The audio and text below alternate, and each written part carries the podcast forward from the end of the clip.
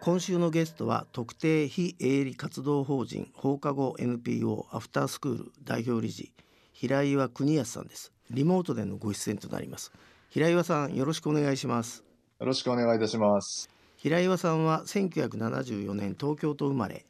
慶應義塾大学経済学部卒業後株式会社マリューを経て子どもたちのための放課後 NPO アフタースクールを起業されまた2019年新戸部文化学園の理事長に就任されていらっしゃいます、えー、平岩さん早速ですが放課後 NPO アフタースクールについて伺いたいんですけどまずどんなチームなのかご説明いただけますか？はい。あの私たちはですねあの放課後主に小学生の放課後を指していると思っていただきたいんですがそこでですねあの日本の放課後をまあ安全で豊かにしようということで生まれてきたチームで今、あの、社員が約90名、えー、アルバイトの方が約200名ぐらい、300名ぐらいの組織でやっております。で具体的には、あの、アフタースクールっていうのはですね、あの、小学校の放課後施設をそのまま活用しまして、でそこで子供たちが放課後の居場所を作って、そこにあの、地域や社会のいろんな市民が、あの、まあ、市民先生と我々呼ぶんですけど、やってきて、で、スポーツをしたり、音楽をしたり、料理をしたり、ものづくりをしたり、あとはもう自由に遊んだりですね。あの、学校中の施設を使って、あの、そのような形で、あの、放課後を過ごすという取り組みを、あの、やってきているチームになります。まあ、あの放課後 NPO アフタースクールの活動を平岩さんが始めてから15年以上経ちますけど、はい、今現在何校で実施されてて例えばあのどのぐらいの子どもたちが、まあ、卒業したのかちょっと教えていただけますか？はい今まであの21校のアフタースクールを作ってきてまして数えるともう延べ人数になりますけど、あの、100万人以上の子供が活動に参加をしてくれていて、毎年も延べ人数いくと、まあ、20万から25万人ぐらいの子供が参加してる感じですね。すごい数だね。まあ、毎日、あの、やってますんで、あの、そういう意味では、あの毎日、はい。あの地域的にはあの東京だけなんですか？それとも地方にも広がってるんですか？あそうですね。あの、私たちの直営してるアフタースクールは1都3県なんですけど、それをあの、モデルにしてあの、日本全国になんとかあの、私たちがあの、お手伝いしに行きたいなと思っていて、まあ、地方はあの私たちが直営でというよりはあの地方の方に私たちのノウハウですとかですねを移転していくような形でやりたいんですけど今少しずつあの全国に広がり始めていて例えばあの淡路島の南淡路市っていうところがあのアフタースクールを増やしたいとかあと、千葉県の千葉市も、あの、私たちが全面的に放課後の支援をしていたり、今、他にもいくつかお声かけがあるんですけど、いろんな地域に今広がり始めたかなというのが今年の出来事ですね。あの、大体、要するに限りがないとずっとやっちゃうと思うんだけど、何時頃には、あの、閉めるんですか？放課後。はい。はい、あの、私たちは大体7時ぐらいまでが、あの、施設の多くが運営されてまして、放課後の始まりは2時半とか3時半ぐらいからスタートして、まあ、大体7時までという形でやっております。あの、その時に勉強しないんですか？あ、あの、する子もいますし、あの、宿題を先に、まあ、なるべくしてから、あの、遊んだり、そういう活動しようねという形にはなってますね。なんかちょっと僕今聞いてて心配したのは、まあ、昼間の、えー、先生より、はい僕は市民先生の方が好きなんだとか言って、はい、市民 そうアフタースクールに重点を置いちゃう子どもも当然いますよね。あおりますね。あの先生が何とかっていうつもりはないんですけど、はい、あのもうお母さんから時々言われるのはその放課後のアフタースクールに行きたくてしょうがないからあの前座みたいに午前の学校に行ってるんですってお母さんとかあるよね。あとあのありますあります。昨年あのあの、緊急事態宣言なんかで学校が閉じちゃった時に、うん、子供たちが、あの、学校はまあいいんだけど、あの、アフタースクールだけは閉じないでほしいとかって、あの、言ってたとかですね。そういうのはまあ、声としてはよく聞きますね。いいい話で嬉しいじゃない。まあ嬉しいですけどね、まあ 学校もがんねあのいいとこであってほしいですけど。それでえっ、ー、とまあ NPO にはなってるんですけど、その、はい、まあこの活動にの財源っていうのかな、はい、お金はどうやって確保してんですか？あ、もうあの、公立の小学校の場合は、あの、自治体からの委託になりますので、うん、市区町村が、あの、私たちに1年間の活動予算をくださって、うん、いわゆるあの、学童保育というのがまああるんですけど、うん、あの、共働きのご家庭がお子さんをというですね。なるほど。それの利用料だけは、あの、保護者の方が自治体に払ってらして、あとの学童登録をしない子は、あの、ほぼ無料、保険料程度でという参加になってますね。J-Way ロハスタあのもともとあれですか？そんな、えー、平岩さんは丸井にいたのに、はい、なんかそんな子供たちのそういうおせっかいっていうかそんなこと、えー、どういう経緯でなったんでしょう？あもう単純にあの自分に子供が生まれてっていうことではあるんですけどあのちょうど30の時なんですけど何かやっぱりあの自分にもせっかく子供が生まれたしあの、人生かけてできるような、まあ、ライフワークのようなものを探していた時期がありまして、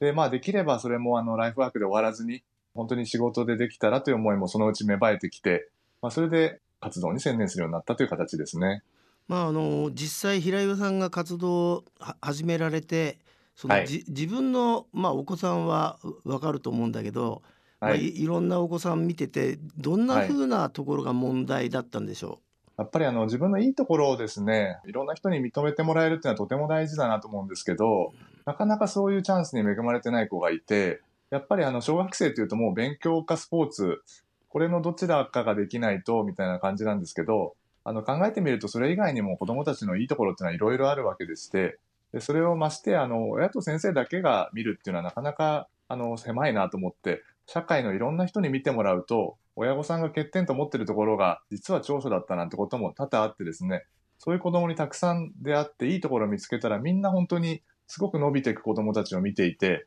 これはもうあの、まあ、あの最初私も実際確かに私の子供に届けたいって思いもあったんですけど、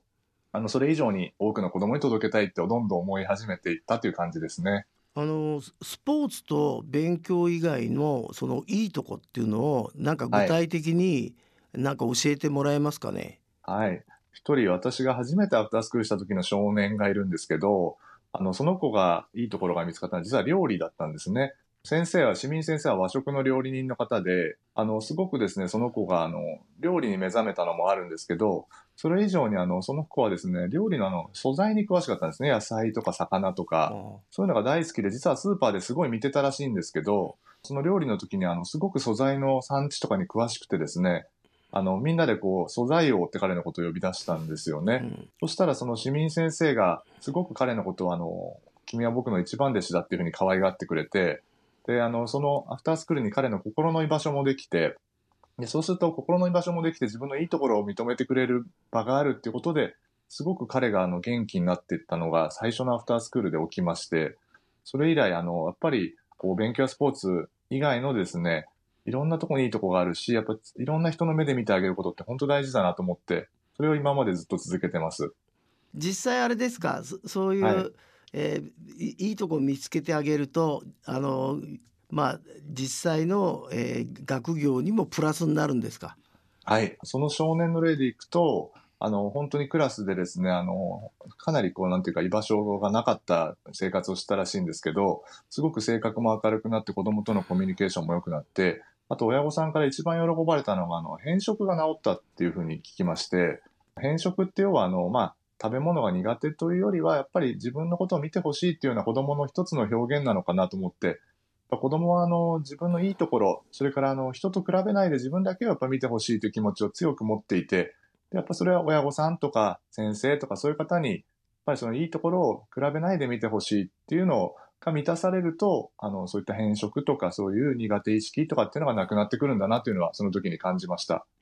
あの、平岩さんたちのアフタースクールは、教科書も使うことあるんですか、はい、教科書みたいな。テキストブックでもいいんだけど。ありますね。あの、例えば英語とか、あとまあ学習系のものであれば使うことはあるんですけど、うん、まああの、あんまりあの、やっぱり教科書1ページ目からやってみようみたいなことは少なくて、どちらかというと、あの、いろんな目標とかが先にあって、まあ、例えば、あの、何月に、あの、こういう、あの、保護者の方を招いて、こういうイベントをやりたいから、みんなでそこに向けて頑張ろうとか、まあ、そういうゴールから、あの、逆算していくような感じで、活動を考えていくことはあるんですけど、教科書ってどっちかというと、あの、1ページ目から、あの、ゴールはわからないけど読み進めるみたいな感じ。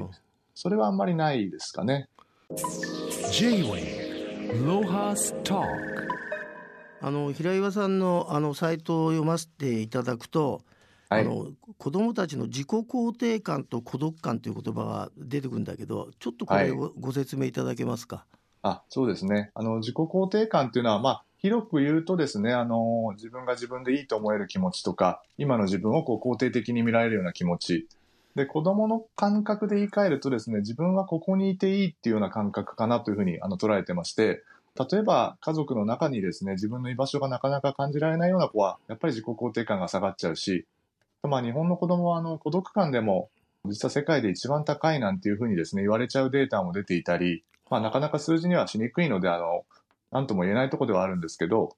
ちょっとあの、小さい頃、私も昭和の子供なんですけど、本当にこうみんなで群れて遊びまくってた放課後だったんで、あの、何か子供の孤独とか子供が一人で遊んでるのがすごく多いとかって言われると、ものすごく違和感が自分自身もあるんですけど、やっぱ今の子供たちはかなりあの少人数で遊ぶし、やっぱりあの自分の居場所が感じにくいっていう子供も増えていて、でそのことであの小学生、中学生あたりで自己肯定感がものすごく下がっていくというのは、あの世界的にも指摘されていて、あのそこはあの私たちも課題だと思ってずっと取り組んできています。平岩さんのあの著書「自己肯定感育成入門」っていう本が夜間飛行より発売されているんですけど、はい、このこの本は一般の本屋さんでも買えるんですか？あ、そうです。あの、アマゾンで買っていただくのが一番スムーズかと思うんですけど、ぜひ、あの、手に取ってもらえると嬉しいですね。こう、タイトルは、なんかこう、行々しいんで、中身はどう読みやすいの？あ、あの、読みやすいのはすごく評判が良くて、うん、もうあの、書いてることも優しいと思う、私は思ってますし、私はあの、学者さんではないので、あの、活動で見つけてきた、本当実践ノウハウなんですよね。だから、あの、まさにあの、同じような、あの、保護者の方と同じような目線で書いてますので、あの、そういう意味ではとても読みやすいというのは、あの、評判が良いです。放課後 NPO アフタースクールは2008年にグッドデザイン賞キッズデザイン賞を受賞してその翌年に NPO 法人化されていますけど、はい、実際何年ぐらいね例えばこの放送を聞いて自分もやっぱり社会のため世のためこ素敵な仕事したいなって思った人が何年ぐらいちゃんと稼げるように我慢する覚悟でやらないとできないか教えていただけますか、そうですね。大変だったと思うんだけど、はい、あの今でも大変なんですけどあのそうですね。最初はやっぱり学校とお付き合いができるまでに僕は2年ぐらいかかってるんですよね。それまであの最初公民館でずっとスタートして、うん、アフタースクール最初から学校でやりたかったんですけど、あの、やっぱり最初信頼を得るまでには2年ぐらいして、まあそれもあの、会社の休みの日にさせていただいてたんで、まあ毎週1回の活動を2年ほど続けてて、そこからまた2、3年ぐらいで、やっぱり活動の基盤がということなんで、まあ一概には言えないんですけど、やっぱ教育の関係のことはすごく時間がかかるというのは間違いないので、まあ必ずなんかあの、なんていうか、あの、商売にするのかどうかと言われると、それよりはまあ、ライフワークというふうにも考えながらやってたかなというふうには思いますね。まあ、あのちょっと立ち入ったことをお聞きしますがあのそういう立派なお父さんを見てて、はい、平岩さんのお嬢さんはどういう方面の仕事に進まれようとしてるんですか？そうですね。今高校1年生にもうなりましてあの私のちょうど活動歴と彼女の年が一緒なのでまあ今10、私も16年目、彼女もまあ16歳という感じなんですけど、そうですね。まあちょっと何とも言えないですけどね、あの、もう本人の望むようにと思いますけど、やっぱりどこかであの、自分がやったことでこう誰かが喜んでくれるとか、ま、自分自身はあの、まあ、あの大切な人に誇れる仕事がしたいなというのはずっと考えてきて、まあ、それはあの娘が生まれた時からやっぱりあのまあお父さんこんな仕事してんだっていうのをあの、言いたいなっていうのはあって、あの、まあ、そういう仕事はしてくれると嬉しいなと思いますね。あの平岩さんたちのその運営側の今課題、はい、ままあもうすこぶる順調にしか聞こえないんだけど実際はなんかまだまだ、えー、困ってることってあるんですか？あありますね。あのやっぱりこの放課後っていうジャンルの問題意識がですねあの当事者にならないとなかなか気づきにくいっていうのがありましてあの、例えば待機児童っていうと、あの、もうすぐ皆さん保育園をイメージされると思うんですけど、学童保育の待機児童の方が実は今保育園よりもうすでに数は多くて、つまり学童に申し込んでも入れないっていう人がですね、あの保育園より多くて、それも課題ですし、やっぱり学童自体もあの非常にあのすごく小さな場所でやってたりすると、まあ、今で言うとあの3密の問題もありますし、あのもっとやっぱりこう学校を使ったモデルを私たちは推奨してるんですけど、それ自身もやっぱりまだまだ学校っていう場所が開放されてなかったり、ということで、やっぱりいろんな資源がすごく不足してるし、そこへの問題意識も低いというのも、あの、すごく課題だと感じてます。まあ、あの平岩さんは2019年から新戸部文化学園の理事長に就任されてる。それでこの新戸部文化学園はリアルな、まあ、学校教育してるところだと思うんですけど、はい、そのこのあれですか NPO で培ったなんか経験を実際の現場でもこう展開なさろうとししてるわけですか？あそうですね。学校の部分もあのやっぱり社会に開いていくっていう意味ではあの全く同じだなと思っていて放課後で私がやってきたことはまさにあの先生とか親だけじゃなくて社会にもたくさんの大人がいるし地域には本当子供思いの人がいっぱいいるのであのそこに開きながら子供を育てていくってことなんですけど学校教育もまさにあの先生が教科書を使ってというだけではやはりあのこれからの世の中ということもありますし学校を手伝いたいって言ってくださる人も本当にいっぱいいるので学校をどんどん社会に開いていくっていう意味ではあの全く同じことをしてるとも言えると思いますね。まあ、あの平岩さんが参加されるオンラインイベント放課後を子どもたちのゴールデンタイムにしよう。私たちが地域でできることが2月26日金曜に開催されるということですけどこのちょっとイベントのことをご紹介いただけますか？あはい。これはですねやっぱりあのあの私たちのビジョンがあの放課後はゴールデンタイムっていうのがですね私たちの活動のビジョンであのまさに放課後その子どもの輝かしい時間にしていこうということで、そのためにみんなは何ができるか、地域は何ができるかっていうのを考えるイベントを、あの、小野寺愛さんというですね、ピースボートに乗ってて、あの、今、逗子で非常に活動されている女性の方と、あの、一緒にトークをさせていただくイベントになってます。あの、これは自由に参加できるんですか？あ、そうですね。あの、申し込みをしていただいて、グリーンズさんというところの主催になりますけど、参加できます。まあでも僕も外こと20年やってきて、まあ、平井屋さんみたいな方たちが専門分野じゃないのに、はい、まあしね、一般市民がそういうことを立ち上げて続いてるってまあ力強い限りですけどあれですか？それはもう15年やってきててその手応えは感じますか？あの、すごくいい仲間に恵まれてですね、あの、すごく幸せだったなと思います。あの、すごい大変だったし、あの、不安定な人生ではあると思うんです、今もですね。でもなんか気持ちはそういう意味ではすごく安定してて、自分のやりたいことをやれてるとか、あの、いい仲間と全力でっていうところはすごくあります。ただ一方で、まあ、あの、私たちも含め、あの、日本の NPO はまだまだ、あの、活動の規模も小さいし、影響力も小さいなと思っていて、そういう意味では十数年やってますけど、その辺はまだまだ、でやっぱりあの私も頑張らなきゃいけないけど、次の世代も含めて、この NPO っていうのが社会でもっと存在感を発揮するようにならないと、もっともっとあの日本はあの良くなっていかないかなっていうのはよく感じますね。いや今日は大変あの力強いあの話を聞けて平岩さんどうもありがとうございました。どうもありがとうございました。これからもぜひ頑張ってください。頑張ります。ありがとうございます。J-Way ロハスター